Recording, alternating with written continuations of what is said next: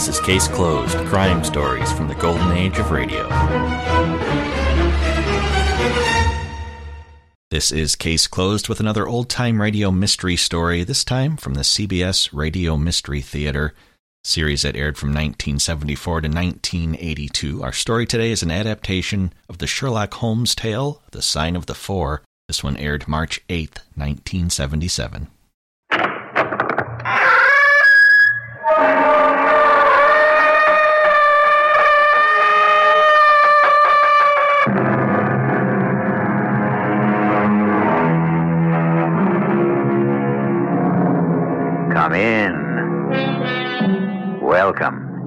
I'm E.G. Marshall.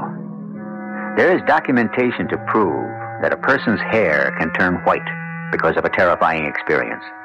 It has also been proven that a person can actually die of fright, although that eventuality is more likely to occur if the person already has a weak heart, as did Major John Sholto in the Sherlock Holmes classic tale, The Sign of the Four. Come closer, Thaddeus. I don't think I have much time left before I die. Bend down closer. I want to whisper to you the place where I've hidden the treasure.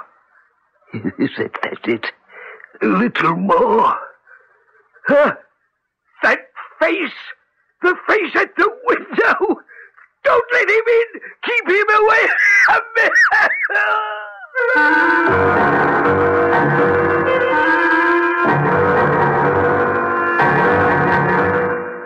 Our mystery drama, The Sign of the Four, was adapted from the Sherlock Holmes classic especially for the Mystery Theater by Murray Burnett and stars Kevin McCarthy. It is sponsored in part by Contac, the 12 hour cold capsule, and Ex-Lax. I'll be back shortly with Act One. The standard engine is a V8. Standard tires, steel belted radials. There are front and rear stabilizer bars, special springs and shock valving, fast ratio power steering, and a rally steering wheel. What makes all this interesting is that it belongs to a full size six passenger Buick, the 1977 LeSabre Sport Coupe. You'll have to drive it to believe it.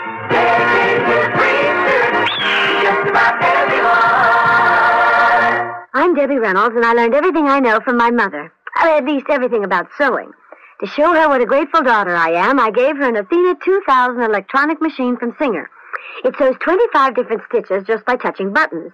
Even measures your button while it makes a buttonhole to fit. Now you can get one for your mother for a $100 off regular price at the Singer sale Too Big to Miss. Hurry. The right time to be there is right now. Prices optional at participating dealers. Hey, Mom, what's for dinner? Hey, Mom, what you got?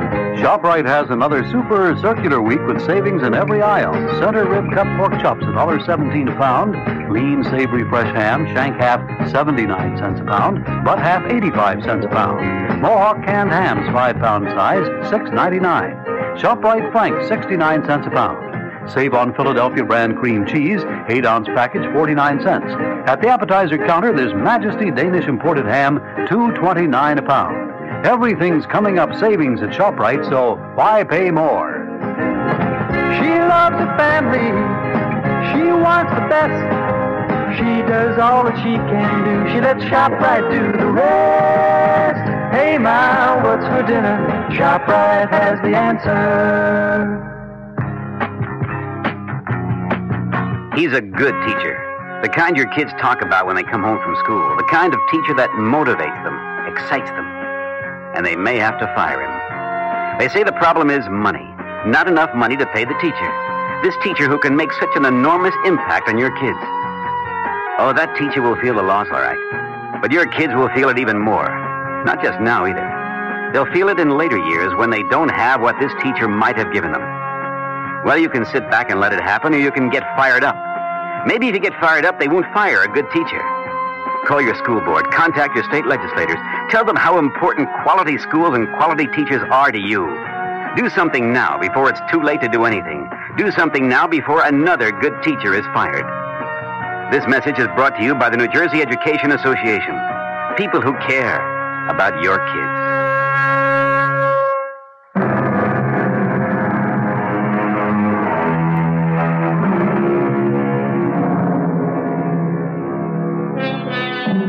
A famous poem goes London is a man's town with power in the air.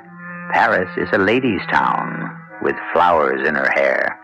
It's a lovely fancy, but London is also a town full of ghosts. The wives of Henry VIII wailing in the tower, the echoes of the voices of William Pitt, Cromwell, and Edmund Burke in the House of Parliament. And, of course, the lean figure of Sherlock Holmes in his deerstalker hat, prowling the streets in search of a criminal. Our story today starts in the famous bachelor quarters of Sherlock Holmes and Dr. Watson at 221B Baker Street. Miss Mary Morstan, please have a seat and tell me what brings you to me. I have come to you, Mr. Holmes, because I can hardly imagine anything more strange, more utterly inexplicable than the situation in which I find myself. Capital, capital. You hear that, Watson? Uh, State your case, if you please. Well, nearly ten years ago, on the 3rd of December, 1878, my father, who was a senior captain of a regiment, came home from India on leave and disappeared without a trace. Hmm. You notified the police. Oh, of course. When I came to his hotel, I learned that he had left the night before and had not returned. I called the police immediately. His luggage? Remained intact at the hotel. The police were very thorough, but a search produced no clue at all. Had he any friends in London? One, a retired fellow officer in the same regiment, Major John Sholto. We communicated with him, of course, but he hadn't even known my father was in England. Singular. Well, I haven't come to the most singular part.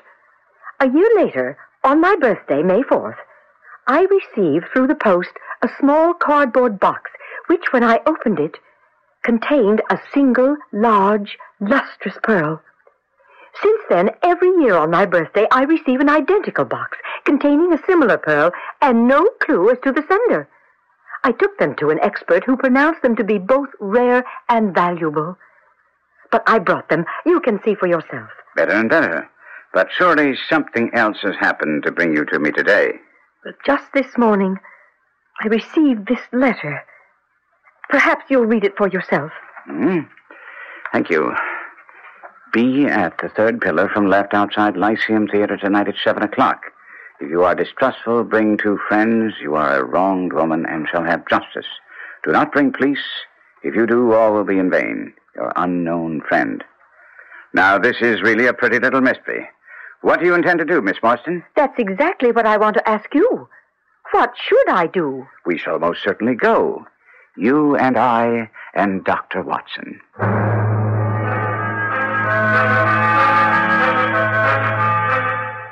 My notes show that the charming Miss Morstan, Holmes, and myself were on hand at the dot of seven and were met by a coachman who, after ascertaining that none of us was from the police, took us up in the coach and whipped up his horse. Mr. Holmes, do you have any idea where we are going? Well, I imagine to meet the man who sent you the pearls and wrote the letter. I've examined the handwriting and find there can be no question but that the same person was responsible. Responsible for both, yes. Watson, you look closely at the address in the note. What do you make of this fellow's scribble? Oh, well, it's um, legible and regular, even though he's tried to disguise it. A man of business habits and some force of character. No, no, no, no, my dear chap. Huh? Look at his long letters. They hardly rise above the common herd. The D might be an A and the I an E. Men of character always differentiate their long letters, however illegibly they may write. There's also vacillation in his K's and self-esteem in his capitals. We'll soon see if my diagnosis is correct, because I believe we're almost at our destination. Let us descend. Uh, your, your, your servant, Miss Morstan. Uh, your servant, gentlemen. Uh, pray, step into my little sanctum. Oh, oh, please make yourselves comfortable. I am Thaddeus Sholto, and uh, you, of course, are uh, Miss Morstan. And these gentlemen? Mr. Sherlock Holmes and Dr. Watson. A doctor. Uh, have you your stethoscope? no. Uh, well, might I ask you to listen to my heart for a moment? I have grave doubts about my mitral valve. Uh, if you'd be so kind. And there, in that strange small room with the glossy tapestries, richly mounted paintings, and two great tiger skins on the floor, I listened to the strange little man's heart and found nothing amiss except that he was in an ecstasy of fear, for he shivered from head to foot. Well, Doctor, what, what, what do you find? well, you've no cause for uneasiness. Appears to be normal. Oh, excuse my anxiety, Miss Morstan, but I, I'm a great sufferer, and I've long had suspicions about that valve, and I'm delighted to hear that they're unwarranted.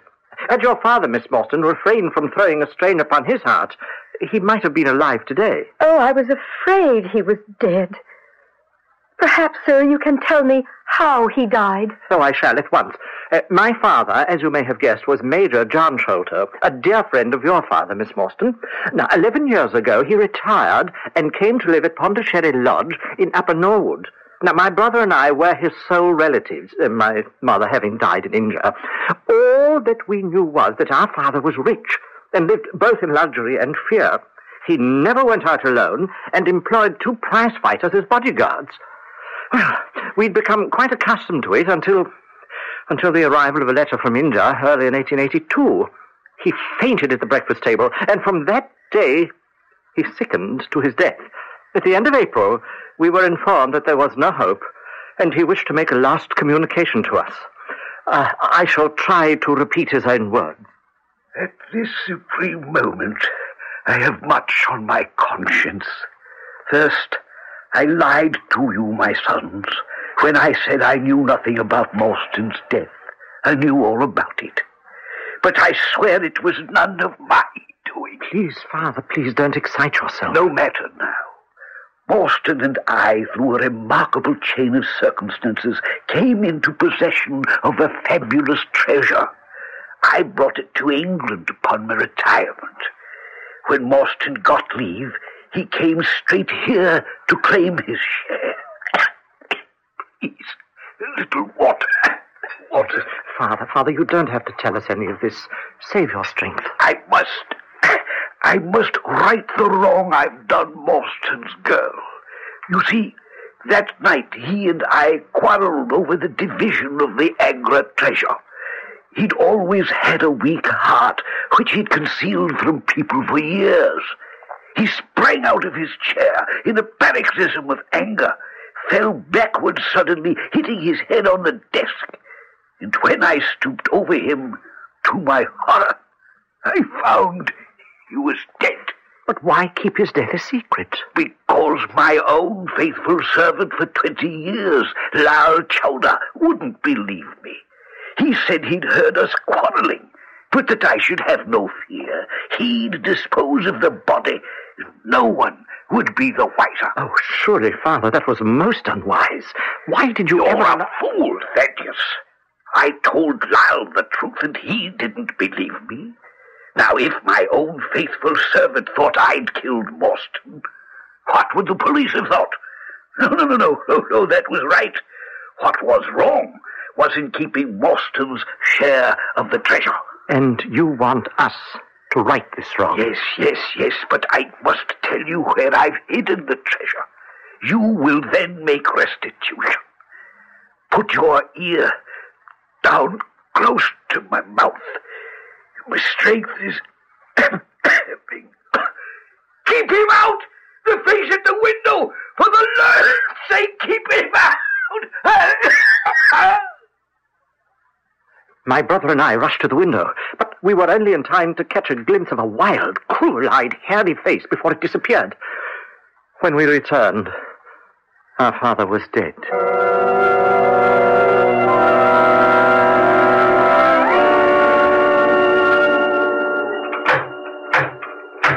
Who's there? I, McMurdo. Surely you know my knock by this time. Would seem your brother Bartholomew also protects himself against intruders. Evening, Mr. Thaddeus. Where do be the others? I've had no orders about them. I distinctly told my brother last night I was bringing friends. But I ain't been out of his rooms all day, Mr. Thaddeus, and I have no orders. I can let you in, but your friends must stay where they are. If I guarantee them, that should be good enough for you. Now, you can't keep a young lady waiting out on a cold night like this. Very sorry, Mr. Thaddeus. Mr. McMurdo, I don't think you can have forgotten me. Don't you remember that amateur who fought three rounds with you in Allison's rooms? The night of the benefit, two years back. Not Mr. Sherlock Holmes. Indeed. Broad Street. Hmm. McMurdo won't keep us out in the cold now, I'm sure. In you come, sir. You and your friends. Truth to tell, Mr. Thaddeus, I'm glad to see you. The master ain't ate a thing all day. I brought him up a tray and knocked. He didn't even answer. But I, I don't understand any of it. Bartholomew was expecting us. I suggest we go up to your brother, Mr. Sholto. There's something amiss with Bartholomew. My nerves can't stand Quiet, quiet. Let's see if we can rouse him. Open up. Open up, Mr. Sholto. It's your brother and some friends. Moses. Watson, put your eye to the keyhole and let us know what you see. Uh, good Lord, Holmes. There's something devilish in there. What's to be done? The door must come down. Give me a hand. All right.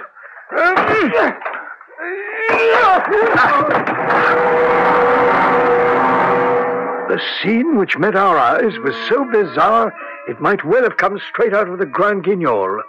The room had been fitted up as a chemical laboratory, with glass stoppered bottles, Bunsen burners, and other scientific paraphernalia. Bartholomew Sholto sat in a wooden chair by a large table in the center of the room. One glance showed that he was dead, with a ghastly, inscrutable smile on his face. Look here, Watson. What do you make of this? Well, appears to be a, a, a thorn stuck in the skin just above the ear. Precisely. You may pluck it out, but be careful, for it's poisoned. Oh, dear. And read what's scrawled upon that torn sheet of paper. The hmm. sign of the four. In heaven's name, what does it mean, Holmes? Murder, Watson. Murder, vengeance. I have but to supply only two more links to have an entirely connected case.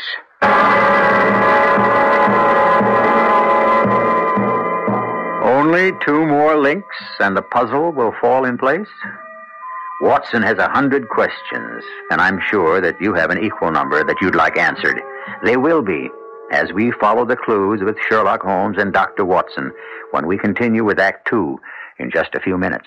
Say hello to a goodbye, go Greyhound. Now you can take a great, thrifty three day round trip for only $33. Go anywhere Greyhound goes out of state, round trip for three calendar days. Only 33 bucks will buy you a trip to see the family, some sightseeing, a short vacation, and you can leave any day. Just be home before the end of the third. And here's something else. You can also take a child under 12 along free. Greyhound's $33 round trip fare offer is good till March 31st. So better get going. Tell them time's flying, Pearl. When you want to take a trip, honey, why fly? Greyhound will save you more. My, my, say hello to a goodbye, go Greyhound. And use Bank Americard or MasterCharge. This is a General Motors gas mileage update. Final EP figures on 77 cars and trucks indicate that on a sales weighted basis, GM models show an estimated average fuel economy improvement of six and one half percent over just a year ago, bringing GM's total improvement since 1974 to a dramatic 48 percent, the best mileage improvement of any American car maker. Of course, the mileage you get on your 77 GM car or truck may vary, but the point is, GM is working hard to bring you more fuel efficient cars and trucks designed and engineered for a changing world. Flying to London? Then don't miss the seven wonders of Ireland. Seven extraordinary sights no visit to Europe is complete without. Wonder number five duty free shopping at Shannon Airport. Nowadays, with the great buying power of the dollar, everything in Ireland is a bargain. Especially here in Shannon, the world's first duty free airport. You'll find bargains in watches, cameras, perfumes, showcase after showcase crammed full of products from around the world, and of course Ireland. And when you shop in Shannon on your way home, you'll avoid carrying your heavy packages all around Europe. You'll avoid some heavy taxes too. Stop over and see the seven wonders of Ireland.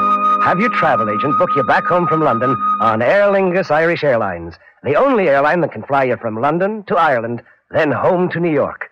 Or call Aer Lingus at 212 575 8200.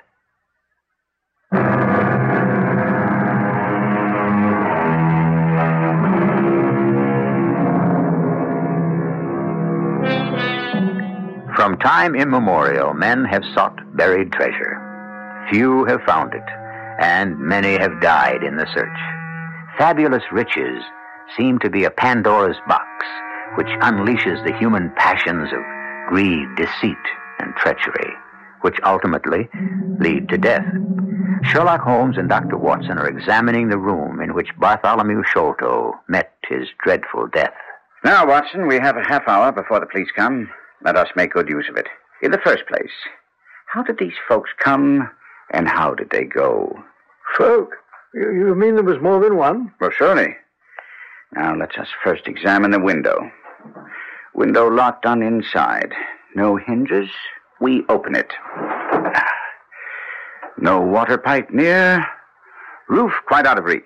Yet a man is mounted by the window. It rained little last night, and here is the print of a foot upon the sill. And here is a circular muddy mark. And there again on the floor by the table. You see, Watson? Well, that's not a footmark. Well, it's something much more valuable. The impression of a wooden stump. Oh, come, Holmes. You, you never make me believe a wooden legged man climbed up the wall and. Uh, Come here a minute. Come here a minute. Now look out the window. uh, Could any able bodied man scale that sheer brick wall? well, uh, absolutely impossible. Agreed. But suppose you had a friend up here who lowered you this good stout rope that I see over there in the corner.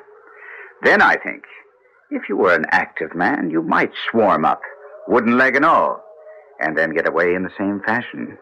Your ally would then lock the window from the inside after drawing up the rope. Well, it, it seems possible, but how can you be so certain? Well, you notice I examined the rope, from which I deduced that our wooden legged man, though a fair climber, wasn't a professional sailor. His hands were far from horny. If you look closely, especially towards the end of the rope, you'll see that he slipped down so fast he took a good deal of skin off his hand. Uh, all right, but uh, uh, what about this mysterious ally? How did he get in? Capital, Watson, capital. You've hit upon the singular aspect of the case, although there are parallels in India. But if you look around the house and the grounds, you'll find the solution. Well, aside from the fact that it looks as if all the moles in England have been let loose about the place, I see nothing to help us. Once again, you've hit upon it, Watson. The holes, of course, were dug in the course of the search for the treasure, which was ultimately found in the secret room above here, between this room and the garret. Ah, of course. He came through the hole in the ceiling by way of the roof. Of course he did. And now it behooves us to extend our investigation to the secret room in which the treasure was found. Here you are, Watson. A trap door which leads out to the roof. This, then, is the way number one entered. Aha, look, on the floor, we shall find other traces of his individuality. The print of a small, naked foot. Good, good Lord, Holmes. A, a child has done this horrible thing? Oh, nonsense, Watson. Now, this was something I should have foreseen. My memory failed me momentarily. Well, there's nothing more to be learned here. Well, but, uh, Holmes, if, if it wasn't a child, what was it? Well, you know my methods, Watson. Apply them. Well, I, I, Hello up there! Who are you and what are you doing? Constabulary, we'd best go down and explain our presence. Why, it's Mr. Sherlock Holmes, the theorist. Mr. Athelney Jones. Uh, the same, sir. Uh, but there's no room for theories here. Uh, by his own admission, Sholto was with his brother last night. And the brother died of some fit or other, and Sholto walked off with the treasure. Uh, how does that strike you? On which the dead man got up and locked the door on the inside. Um, eh, but we mustn't lose sight of the facts. Now, this Thaddeus Sholto was his brother. There was an argument. The brother is dead. The jewels are gone. Well, you're not quite in possession of all the facts, Inspector. This splinter of wood, which I have every reason to believe to be poisoned, was in the man's scalp. You can see the mark? This card, inscribed as you see it, was on the table, and beside it lay this rather curious stone headed instrument. Well, there's no difficulty there.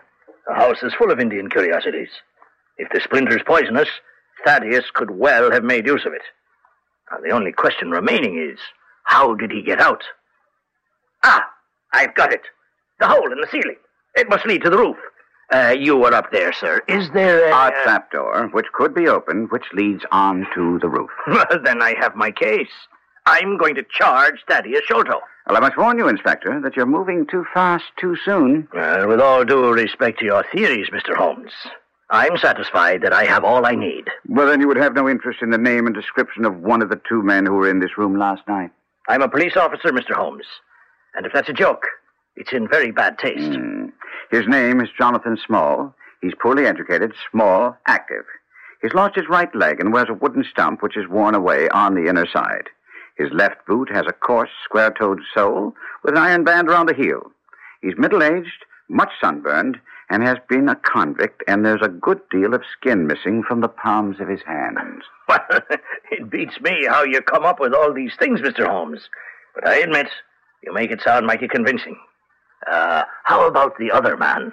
The other man, Inspector, is a rather curious person. I hope to be able to introduce you to the pair of them before you drag poor Mr. Sholto into court.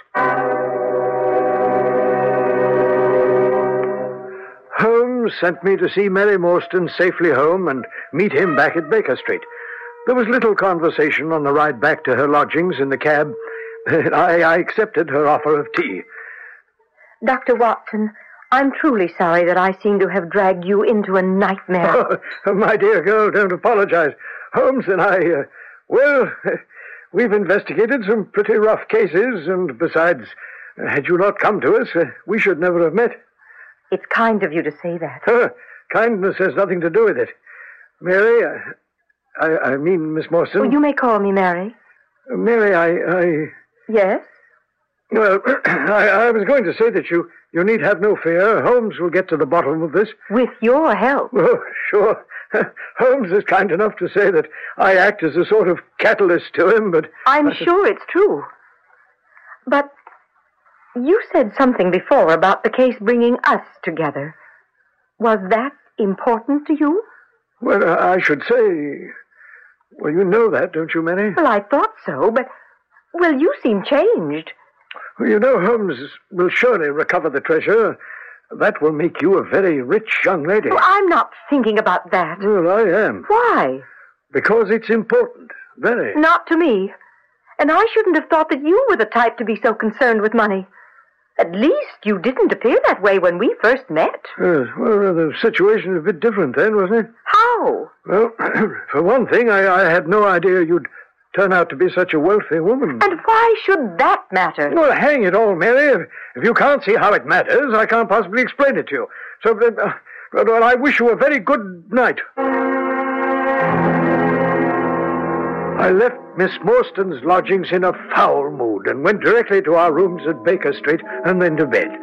I was awakened very early the next morning by the curious sound of what I was sure was a dog barking. I thought I must have dreamed it, because I knew Holmes would never have a dog in our lodgings. And then Holmes rapped on the door and called out sharply, I need you, my dear chap. Get dressed. And be sure to put on a pair of stout walking shoes. I was out of bed, washed and dressed speedily, and upon entering the study, saw that I hadn't dreamed the dog. Uh, what, what's this, Holmes? Well, even you, my dear chap, can see that this is a dog. His name is Toby. He's probably the best tracker in London, and today we're going to use him to lead us to Jonathan Small. Oh, with all due respect to Toby's nose, Holmes, how in the world do you expect a dog to track a scent which is at least 24 hours old? I ask you to sniff this handkerchief. Huh? Hmm? Well?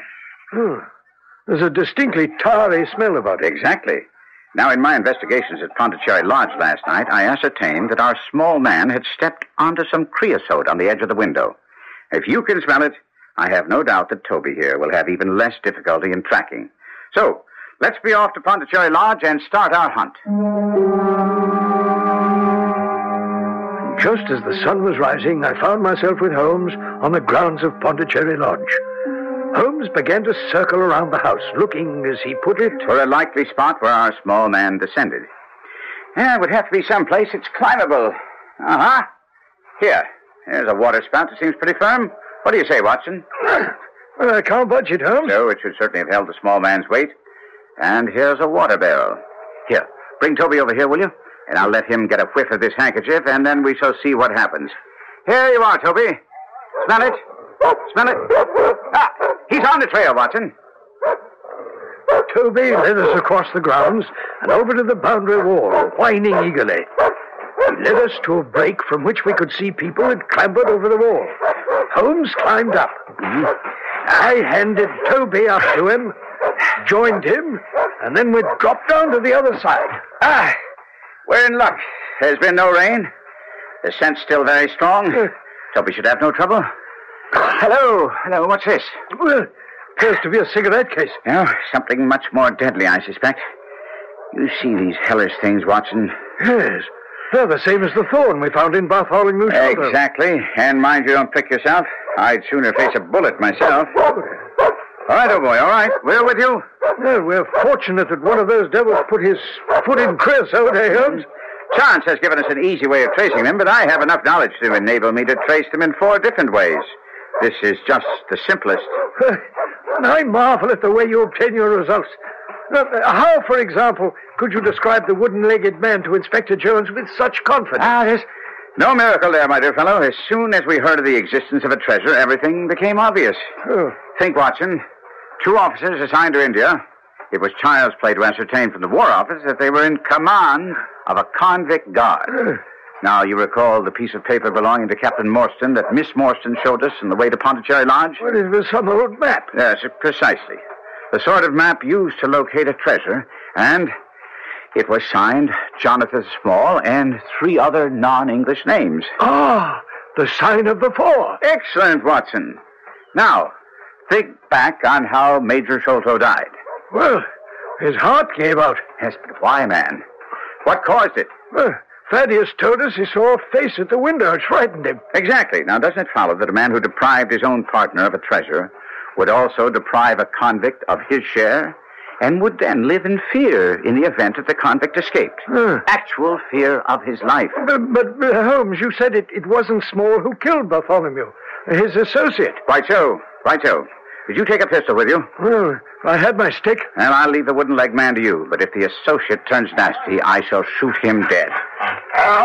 We, we, we seem to be approaching their hiding place. Undoubtedly. Keep a sharp eye out. They seem to have taken refuge in a lumber yard. Oh, there's the little beast taking us. Holmes! Holmes, what, what does this mean? it means, my dear Watson, that Toby's nose is infallible. That barrel on which he's jumped so proudly is a barrel full of creosote.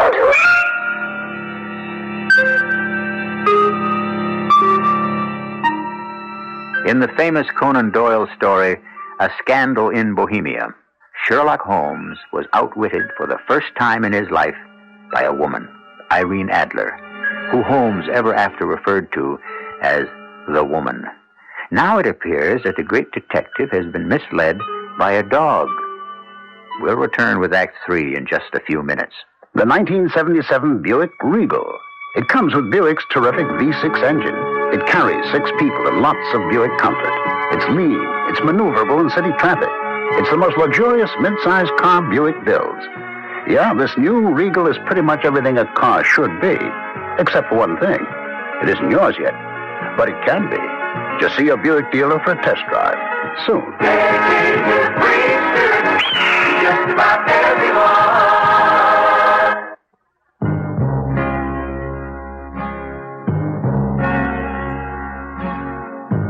Someday you'll own. Someday you'll own. Sooner or later you'll own Generals. Don't buy tires until you visit your General Tire headquarters. You'll find a tire that's right for you and a price that's set for today's budget. Choose from steel belted radials, glass belted polyester cord, and economical four ply nylon cord tires. Or go with the sporty look of white letter whites. They all incorporate General's 62 years of tire building know how. Quality, choice, price. General has the tire for you. Check your yellow pages for the General Tire headquarters nearest you. Sooner or later you'll own Generals. Sooner or later you'll own Generals. People even like the price policy at AAMCO Transmissions. AAMCO gave me a price okay before they did the work. There was no guesswork about anything. Then, when I picked up my car, the price was the same. I wish a lot more places operated the way AAMCO does. People like the way we do things.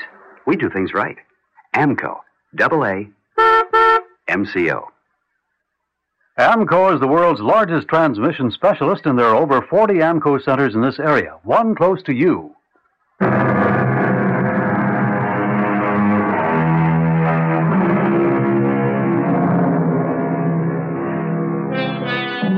The legendary pot of gold at the end of the rainbow is old stuff, and I dare say most of us have chased it at one time or another, only to have the sought after treasure turn out to be worthless. However, I doubt if any of us have had the unfortunate experience of Sherlock Holmes and his friend Dr. Watson, who, believing they'd found the hiding place of a pair of criminals and a cache of fabulous jewels, found instead only a barrel of creosote. It's obvious what happened, Watson. If you remember the place where our good friend Toby seemed to lose the trail, that must have been where two trails crossed. Toby just chose the wrong one. We're fortunate that it's not too far back. Come, let's retrace our steps. And so it proved. Taken back to where he'd been running in circles, Toby happily set off on another trail which led us through Belmont Place and Prince's Street right down to the water's edge, where there was a small wooden wharf. Toby led us to the very edge where he stood whining, looking out on the dark current beyond. We've run out of luck, Watson. They've taken to a boat here. Oh. Well, that's that then, eh? They've gotten clean away. Not necessarily. Look at that sign. Uh, Mordecai Smith. Boats for hire by the hour of the day, including the steam launch Aurora. And we see from the pile of coke on the jetty that the Aurora is indeed a steam launch, and that she isn't here. Come, Watson. Just keep Toby quiet while I see if anyone's in the shack. Yes? I'd like to speak to Mordecai Smith. Oh, I'm sorry to say, sir, my man's away. I've been away since yesterday morning, Ah. sir. And truth to tell, I'm beginning to feel frightened about him. I wanted to hire his steam launch. Oh, I bless you, sir. It's in the steam launch that he's gone. And that's what puzzles me, for I know there ain't enough coals in it that would take it to Woolwich and back. Well, mightn't he have bought some at a wharf down the river? Oh, it weren't his way, sir. Besides, I didn't like that wooden-legged man with his ugly face and outlandish talk. You say a wooden-legged man? Oh, yes, sir. A brown, monkey-faced chap. It was him that roused my man yesterday night. And what's more, there was steam up in the launch. Oh, I tell you straight, sir, I'm upset with worry. I'm sorry, Mrs. Smith, because I wanted a steam launch, and I've heard good reports of the Aurora. She's green with a yellow line and very broad in the beam. Oh, then it can't be the Aurora you're after, sir. Ah. She's as trim a little thing as any on the river. And she's been fresh painted black with two red streaks. I was all for engaging a launch and setting off downriver to track the Aurora, but Holmes pointed out what a colossal task that would be. Therefore, after returning Toby to his grateful owner, we found ourselves in the office of Athelney Jones at Scotland Yard. Well, Mr. Holmes, I'm hmm? very happy to tell you I've got the whole lot of them in jail now. The whole lot? Yes, the brother Thaddeus, that prize fighter McMurdo, and the Indian servant Lal something or other. And there's no question, but they were in it together. How did you arrive at that interesting conclusion? Well, you helped by showing me that there had to be two people. And what more likely than those two who were always in the house? Well, haven't you overlooked the fact that they were loyal servants of the murdered man? Oh, according to Thaddeus, Mr. Holmes. He wanted to lead us up the garden path, you see. And the motive? The missing treasure, of course. The murdered man was, by all accounts, a tight-fisted skinflint who didn't want to give up his share of the treasure to his partner. And he must have been the same way with his servants. The treasure's the key, Mr. Holmes. Mark my words. I agree with you. But I gave you the name of the man I believe responsible. Hmm. And you're sticking to that. Well, we shall see, Mr. Holmes. We shall see. Uh, what brought you here, then? I'm here to ask a favor. I'd like a missing steam launch located. It's the sort of job you people here at Scotland Yard do so well. a steam launch. Don't tell me one of your clients mislaid his launch. I won't. I believe it's connected with the Sholto killing. How? I think the criminals used it to effect their escape. All that day and the morning of the next, Holmes fretted, complaining about the fact that Scotland Yard had been unable to locate the Aurora. The whole river's been searched on either side with no success. It's too much. If there's no word today, I'll be forced to believe they've scuttled the craft. But there aren't too many logical objections to that. I put an advertisement in the agony column of the Times, and if we hear nothing today, I'll have to take to the river myself. Well, I, I shall accompany you. No, no, no. You'd be much more useful if you stay here as my representative. Well, but, but how? No need to argue, for it may not come to that. We may yet have news today. But we heard nothing. And the following day, Holmes left before I was up. I lounged around the flat all day, hoping there was no flaw in my companion's reasoning. And at three o'clock, there was a knock on the door. Good day, sir. Mr. Holmes is out, I understand. Uh, yes, yes, Inspector. I, I don't know when he'll be back. But if you'd care to wait, take a chair and, and uh, try one of these cigars. Uh, thank you. I don't mind if I do. Your friend, Mr. Sherlock Holmes, is a wonderful man, sir. I had this wire from him this morning. Here's the message. Ah, Go to Baker Street at once. If I have not returned, wait for me. I'm close on the track. You can come with us tonight if you want to be in at the finish. What do you make of it? Well, sounds hopeful. Are you expecting someone? Oh, well, uh, perhaps an answer to Holmes' advertisement. Excuse me. Uh, yes, my man? What is it? Well, now, sir, uh, you must give an old cot like me uh, time to catch his breath after these stairs. Oh, yes? Is Mr. Sherlock Holmes here? Uh, no, but uh, come in, come in. I'm acting for him. You can give me the message. Nay, nay, it was only to himself I was to tell it. Uh, but I tell you, I'm his representative. Mm-hmm. Uh, was it about the Aurora? Mordecai Smith's boat? I know where it is, and I knows where the men he's after are, and I knows where the treasure is. I knows all about it. Well, then tell me. I I shall let him know. It was to him I was to tell it. I'm a police officer. You have important information, and we shall keep you, whether you like it or not, until our friend returns. Mm, pretty sort of treatment, this. I come here to see a, a gentleman, and you two seize me and treat me in this fashion. Oh, now, now, now. I, I, I promise you, you shan't lose a penny for your loss of time. Mm-hmm. Uh, just sit over there on the sofa, and you you won't have to wait long. Mm-hmm. All right. We'll see. We'll see. Huh. Well, now, Inspector, where were we? As I was uh, just about to say that I think Mr. Sherlock Holmes would have made a most promising police officer. Oh, here, your cigar's gone out. Allow me to relight it. Well, I think that you might offer me a cigar, too. Oh, Holmes! Where's the old man? Here he is. Wig, whiskers, eyebrows, and all. Good Lord. I hardly expected my disguise to stand a test like this. Oh, you are a rogue, sir. the case is all but solved. You may have all the official credit, but I insist on certain conditions. Agreed? Uh, entirely, if we're successful. We shall be. First, I want your fastest police boat, a steam launch at the Westminster Stairs at 7 o'clock tonight. Easily managed. Mhm. We shall need two staunch men in case of resistance. You shall have them. And when we capture the men, we'll get the treasure.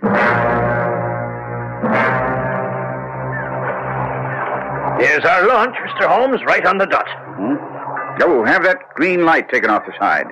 We don't want to have it spotted as a police launch. Uh, see to it, men. Come aboard, gentlemen. Where to, Mr. Holmes? To the tower. Stop opposite Jacobson's yard. Hmm?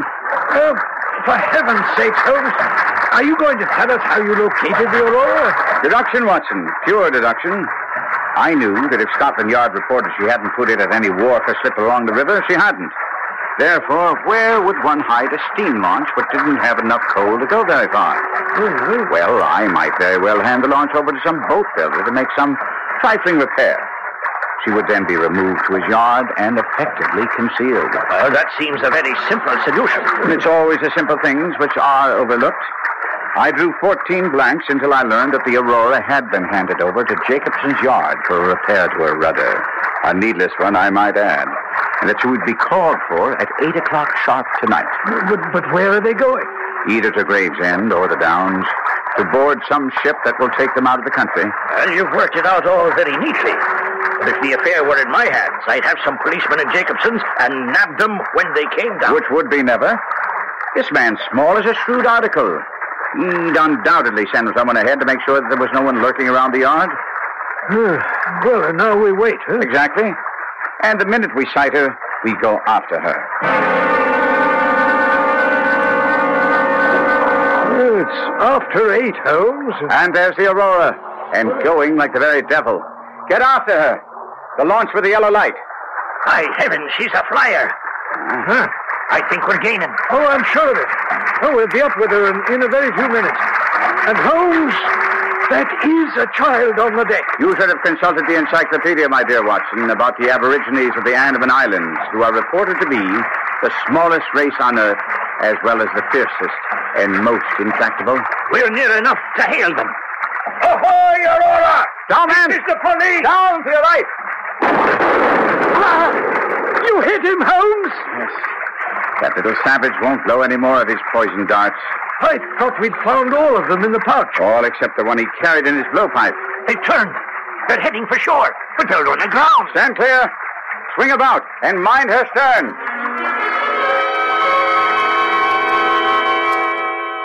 The Aurora had run aground on a mud bank. The wooden legged man, mouthing curses, sprang ashore, but his stump sank in the mud. He was easily captured. The treasure chest was intact on the deck of the Aurora, and in a very short time I brought it to Mary Morstan. The chest wasn't heavy, but my heart was. You weren't hurt. Oh, Dr. Watson, I'm glad to see you're all right. Oh, it came through with flying colors. Uh, and here's your treasure. Well, aren't you going to open it? It's strange, but the treasure seems to mean more to you than it does to me. Well, I'd rather say that it means a lot to both of us. Uh, you need some help with the lid there. I... Thank you. What? Why, it's empty. It can't be. It's impossible. Would you see who that is, please? Oh, yes, yes, certainly. Oh, Holmes. Do you know that the treasure is gone? Yes. Well, do you know where it is? At the bottom of the Thames, where Small threw the gems, piece by piece, during the chase. Oh, dear. Wouldn't it have been simpler for him just to chuck the chest overboard? Well, that was a compliment to me. He told us that any man smart enough to track him would be smart enough to fish up a whole chest from the bottom of the river. Well, that, that means that Mary will never get. To... Well, I think she'll get something she treasures a lot more, Watson if you will ask her to be your wife.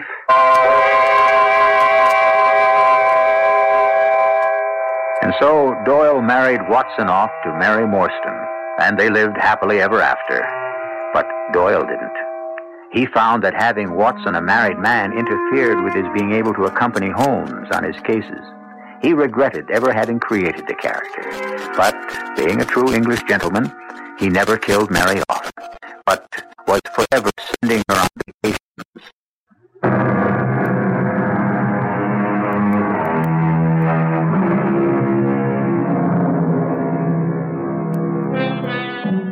One of the most intriguing elements of the Sherlock Holmes stories was the fabulously provocative titles of cases that Holmes had worked on, but which Watson never chronicled. Years later, Doyle's son and John Dickson Carr collaborated on writing some to fit the titles.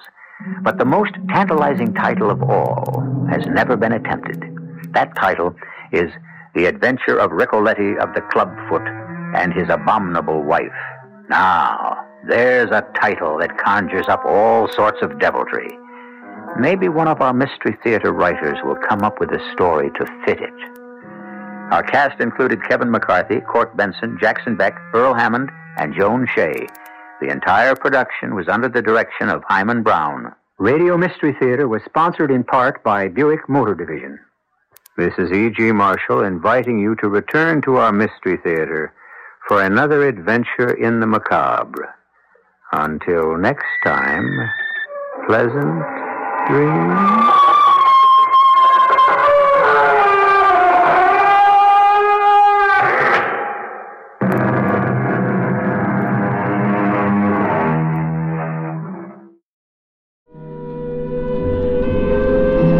That's case closed for this week. I hope you enjoyed it. You can find more from the CBS Radio Mystery Theater and more Sherlock Holmes at relicradio.com. Just search out Sherlock Holmes. You'll find all kinds of stuff there. Alongside all the other podcasts, thousands of other old time radio episodes, and our Shoutcast stream with even more old time radio. If you'd like to help support this and all of those shows, visit donate.relicradio.com or click on one of the links on the website. Your support makes it all happen and has for 15 years. Thanks to those who have helped out. Thanks for joining me today. Be back next Wednesday with another hour of Case Closed.